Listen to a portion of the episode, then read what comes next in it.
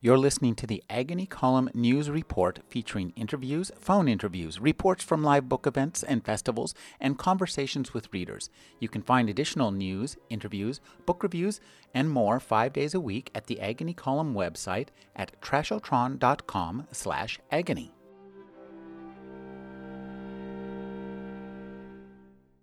I'm speaking with Gil Dennis. He's one of the staff here at the Squaw Valley Community Writers Conference.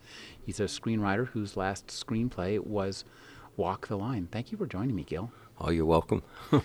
Gil, tell me a little bit about your history as a writer. I'm a screenwriter, and I've never written prose. I wrote one play, which was really a monologue, so I'm a screenwriter. Okay.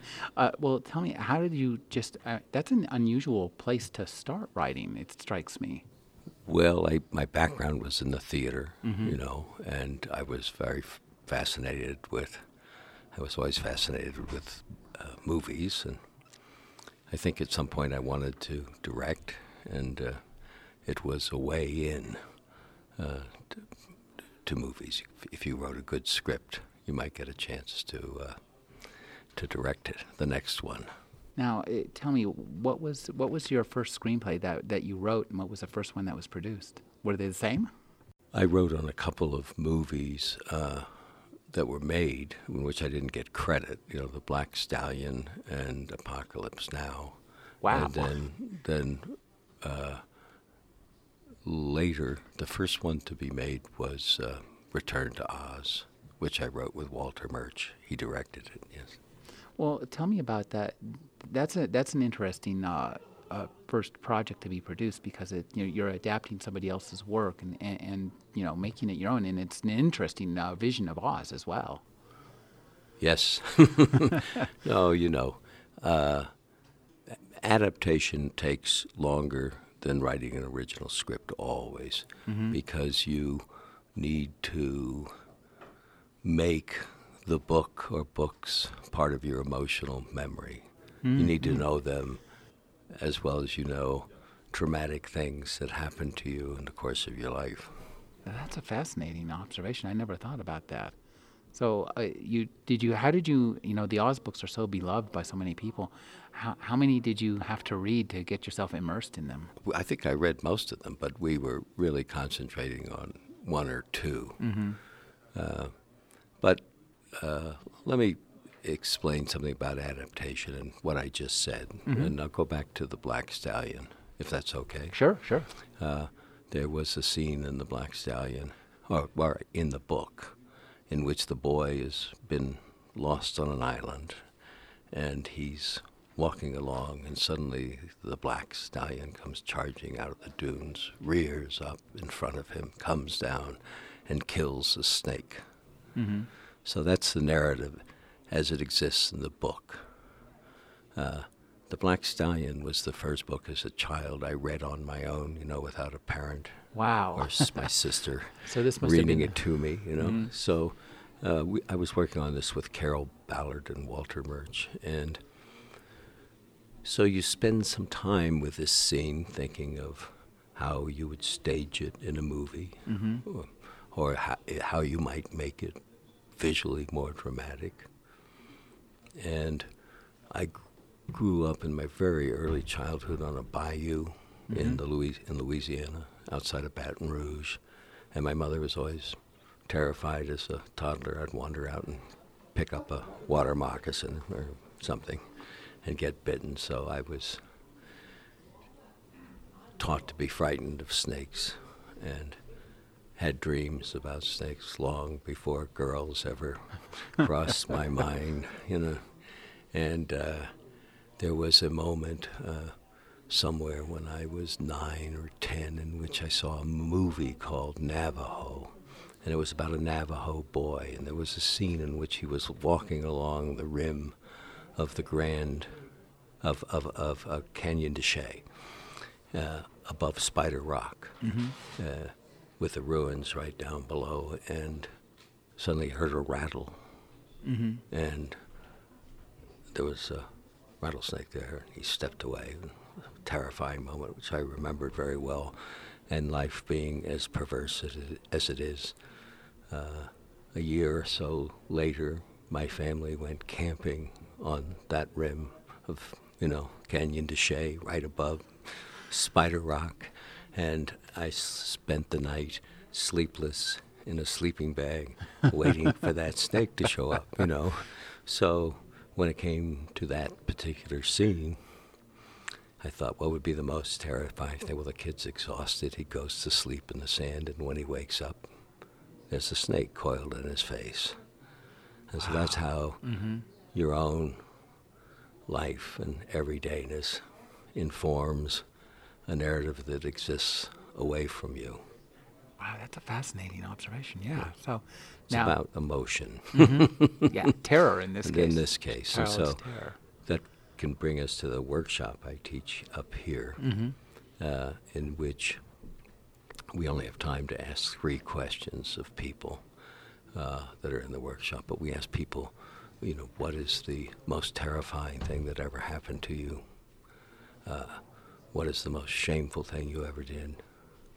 And what is your proudest, most joyous moment? Okay?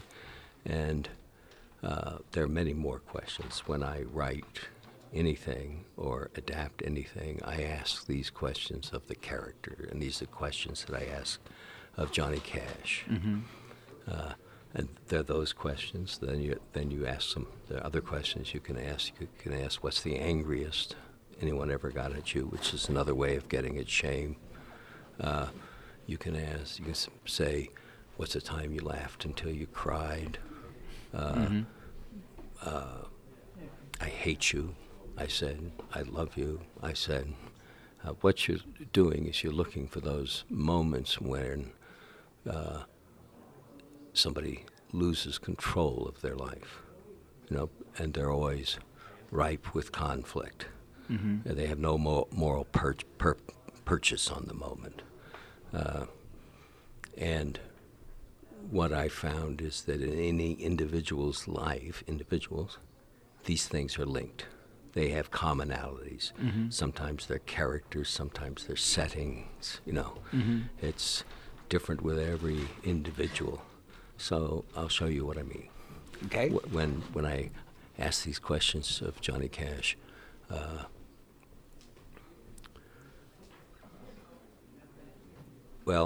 one of the questions also is, what is the saddest thing that ever happened to you, right? So I knew from reading about him the saddest thing was the death of his brother. Mm-hmm. But I didn't know why. They had been very close. They slept in the same bed since, you know, John was 2, and wow. His brother died when he was, you know, when his brother was 14 and John was 12. But, you know, you'd kind of press John on this. He was very forthright about everything, and except he was suddenly vague here. And he said, well, he was like a man, and he was a good person, and he worked hard, and he was going to be a preacher. And he said, yes, but... And, well, he stood up to bullies, like, well, who? Give me an example. Well, in the school, you know, and well... Like who? Well, I don't remember, but it's the kind of guy he was. And it took us a long while to find out what the terror was, but John's father was a psychotic alcoholic who beat his mother and the girls. He never touched the boys, but he beat the little girls in a most vicious way. And the reason that... John's brother was so important to him is his brother was the only person who would stand up to his father, and he would get between him and the girls when he was beating them, and the father wouldn't touch him. So when you get these two things, sadness and terror, they're linked, right? In this case, by the brother, the death of the brother, the presence of the father. These two things, terror is always the backstory to shame. So John was very forthright about anything that he did, and so when you ask him what was the most shameful thing he ever did in his life, he told you it was beating up his wife in front of his girls, you know, his 3 daughters. Mm-hmm. And it was Another way of getting at shame is what is the angriest somebody ever got at you, right? Mm-hmm. And that was when, do you know the movie? Did you see the movie? I haven't seen the movie. If you see, it's okay. In the movie, June is who he's pursuing, mm-hmm. Stalking in his way, gets really angry at him and the band and throws all these beer bottles at them and then stalks off. Well, both of these scenes ended with a woman leaving. Mm-hmm. You know, one when he beats his wife up in front of the girls, she takes all the girls, gets in the car, and drives away from him. And in this scene, she throws the beer bottles, tells them off, and walks away. Joy, these are the backstories to joy, if on the simplest level, terror and sadness, right? Mm-hmm. And, terror is the backstory, but sadness is also the loss, in this case, of somebody you loved, you know? And his most joyous moment was on the stage in London, Ontario, when after asking his dear heart 40 different ways to marry him, he asked her in public on the stage, and she said yes, you know, and that was his proudest moment. And on a simplest level, the woman doesn't leave, and he's found a friend and somebody who trusts him. And so that was the romance of the piece. So I don't know, do you start seeing the simple patterns of choreography here? Yeah, everything has a back and forth, and every linked to opposite emotions, linked mirrors. Yeah. It's a man of mirrors. And so if you want to care about this guy and know what his shame is, and that he's not just a monster, mm-hmm. you know, you need to know about the moments with his father. And it was interesting. The first time I met him, it was in a hotel room. It was the Four Seasons in Beverly Hills, and James Keach and June Carter had left, and I was sitting there with John, and I said, "John, would you mind drawing me a ground plan of the house you grew up in Arkansas?" And he took a pencil and with a palsied hand, you know, took 15 minutes, you know, drawing an overhead view of his house and where the beds were and where people slept and where the library table was with the radio, all of these things. And he said, "You know, nobody's ever asked me to do this before." And he handed it to me, and I said, "So, John, I've read everything about your childhood, but I have no idea who your father was." And he had never talked about his father, and really talked about him. Mm-hmm. And he'd always presented his childhood as being happy. They were poor but happy and had mm-hmm. each other and God, you know. And he said, "You want to know about my father? I'll tell you about my father. You really want to know about my father? I'll tell you about my father." He said, "You tell me this. Do you believe that you can be on your deathbed and say you've made your peace with God, and still be a racist? You think you can make your peace with God and be a racist? You want to know who my father was?" He said, "I'll tell you. My uncle in Louisiana, he was a sheriff, and he didn't want black people in his cells. So when a warrant would come in for a black man, he'd come over to our house, deputize my daddy, and they'd go to the black man's house, knock on the door, say, 'Is Leroy there?' When Leroy came out, they'd take him around back and they'd shoot him. That's who my daddy was." Good Lord. Yeah. That must have been intense. And it strikes me, too, that part of your talent as a writer here is as an interviewer, too. Well, that's what it all is. And it's questions you're asking yourself when you're mm-hmm. writing, and asking questions of your characters, whether they exist in a novel or a biography or something, or just characters you're making up. Mm-hmm. You want to know these things. You want to find the answer to these things. So then he said, "Is that tape recorder on?" Oh, absolutely. That's what he said. And no, I mean, he said that to me, you know. And I said, "Yes, absolutely." He said, "Turn it off." And I said, "So this isn't going to be when will I be dead and rid of the sins my father did? And he said, I hate that. I hate that. He quoted scripture from somewhere in the Bible that says, when God forgives you your sins, they no longer exist in his mind. And so he was trying to forgive his father. I wanted to say, well, John, that's for God, not for you and me, but I didn't. But here was a man haunted by the, who the first thing he tells a stranger is the thing he doesn't want the world to know. That's just fascinating. So you had this wonderful, well, and he was a wonderful man, I thought, and so was she. So they were kind of glorious people. So this is an exercise we're doing here with just, what happens is people sit around a table. Mm-hmm. They have pens and papers. Mm-hmm. You've asked them to come in the next day with the most terrifying thing that ever happened to them. Mm-hmm. They tell the story. They don't write it. It's very important not to write it. They just locate it, mm-hmm. and they tell it, right? And everybody else attempts to write every word that they say, mm-hmm. right? So they're all writing while the person's telling the story. And everybody does terror, the next day they do shame, and the next day they do joy or proudest moment. And then you take each person's stories and you look at them. It's not group dynamics, it's not therapy, it's nothing. It's just looking for these common things in one person's stories. And you see them in another person's life much quicker than you see them in your own. You don't recognize that all my stories are about my father, or there are no women in my stories, mm-hmm. or I'm never in a house in my stories. It's just people are very, very particular, and it's wonderful.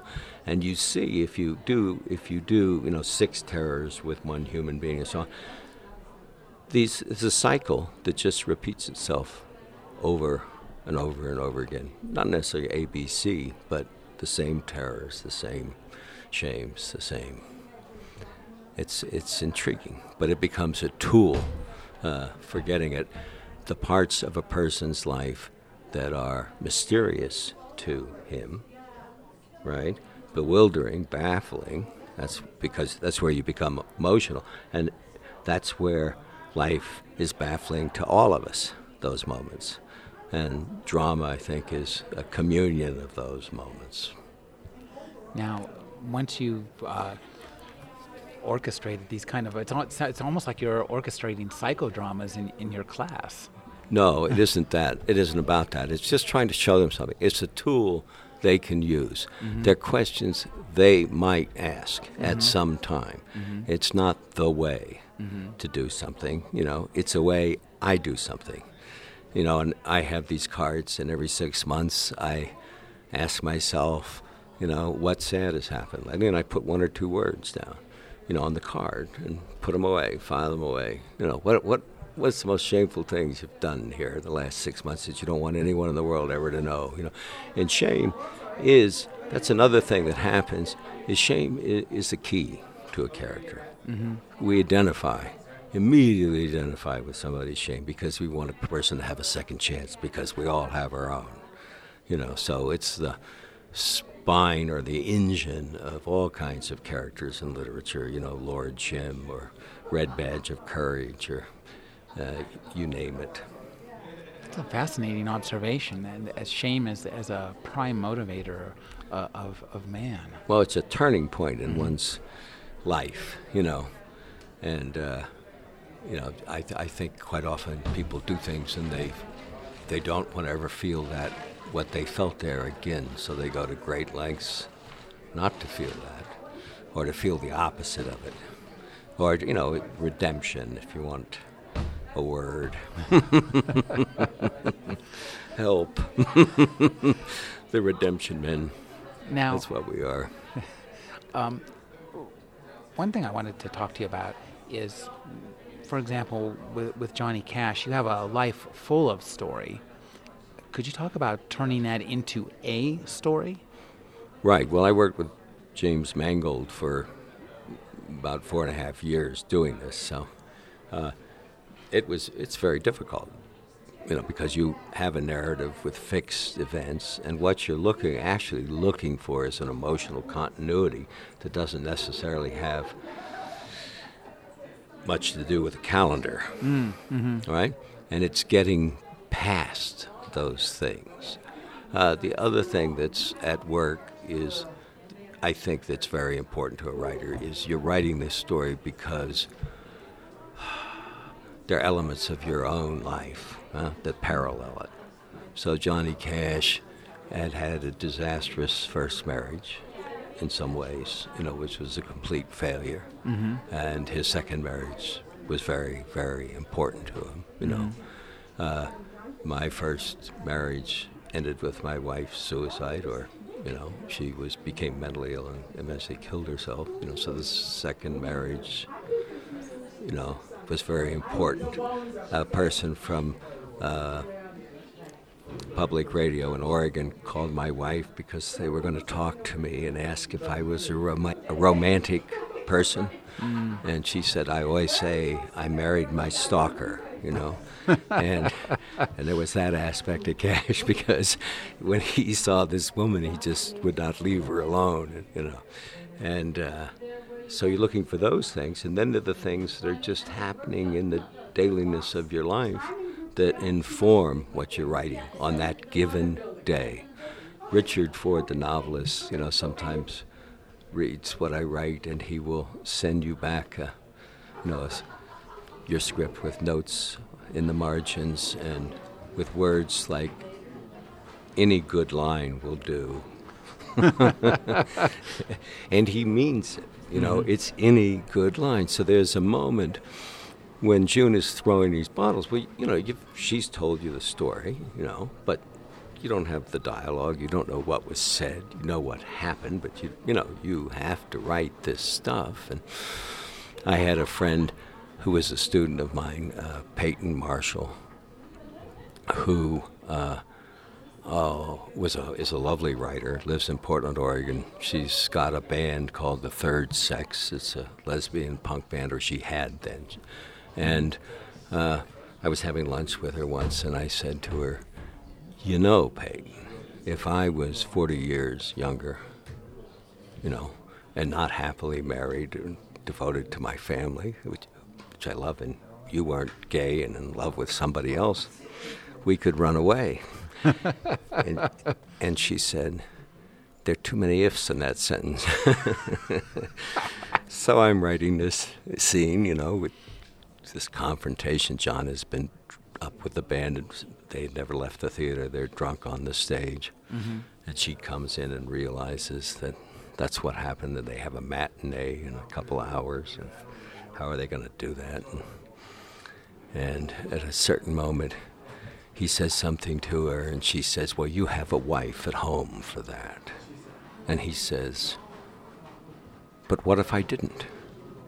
And she says, there are too many ifs in that sentence. and he says, but there's only one.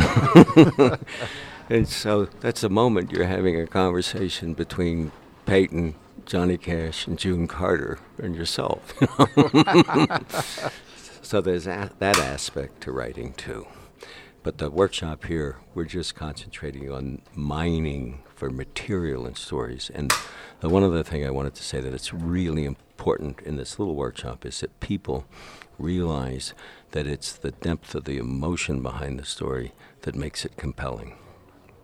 You know, it isn't how slickly it's told, how well it's told. It's what the feeling is behind it that makes it riveting. And that's a great lesson, you know. And they feel it, they see it, they know it. And I don't do this here, but if I did it when I was starting to do this years and years ago, and I did it for the first time. And I would, at the end of a class, I'd say, would everybody take out a piece of paper, don't put your name at the top, and just write down the most memorable stories, the two most memorable stories that were told today. And there'd never be more than three, you know, so. Very interesting. Okay. I've been speaking with Gil Dennis. He's one of the staff members here at the Squaw Valley Community Writers Workshop, and he's a screenwriter whose last movie was Walk the Line. I think he walks the line. That's quite clear. Thank you for joining me, Gil. Oh, thank you so much.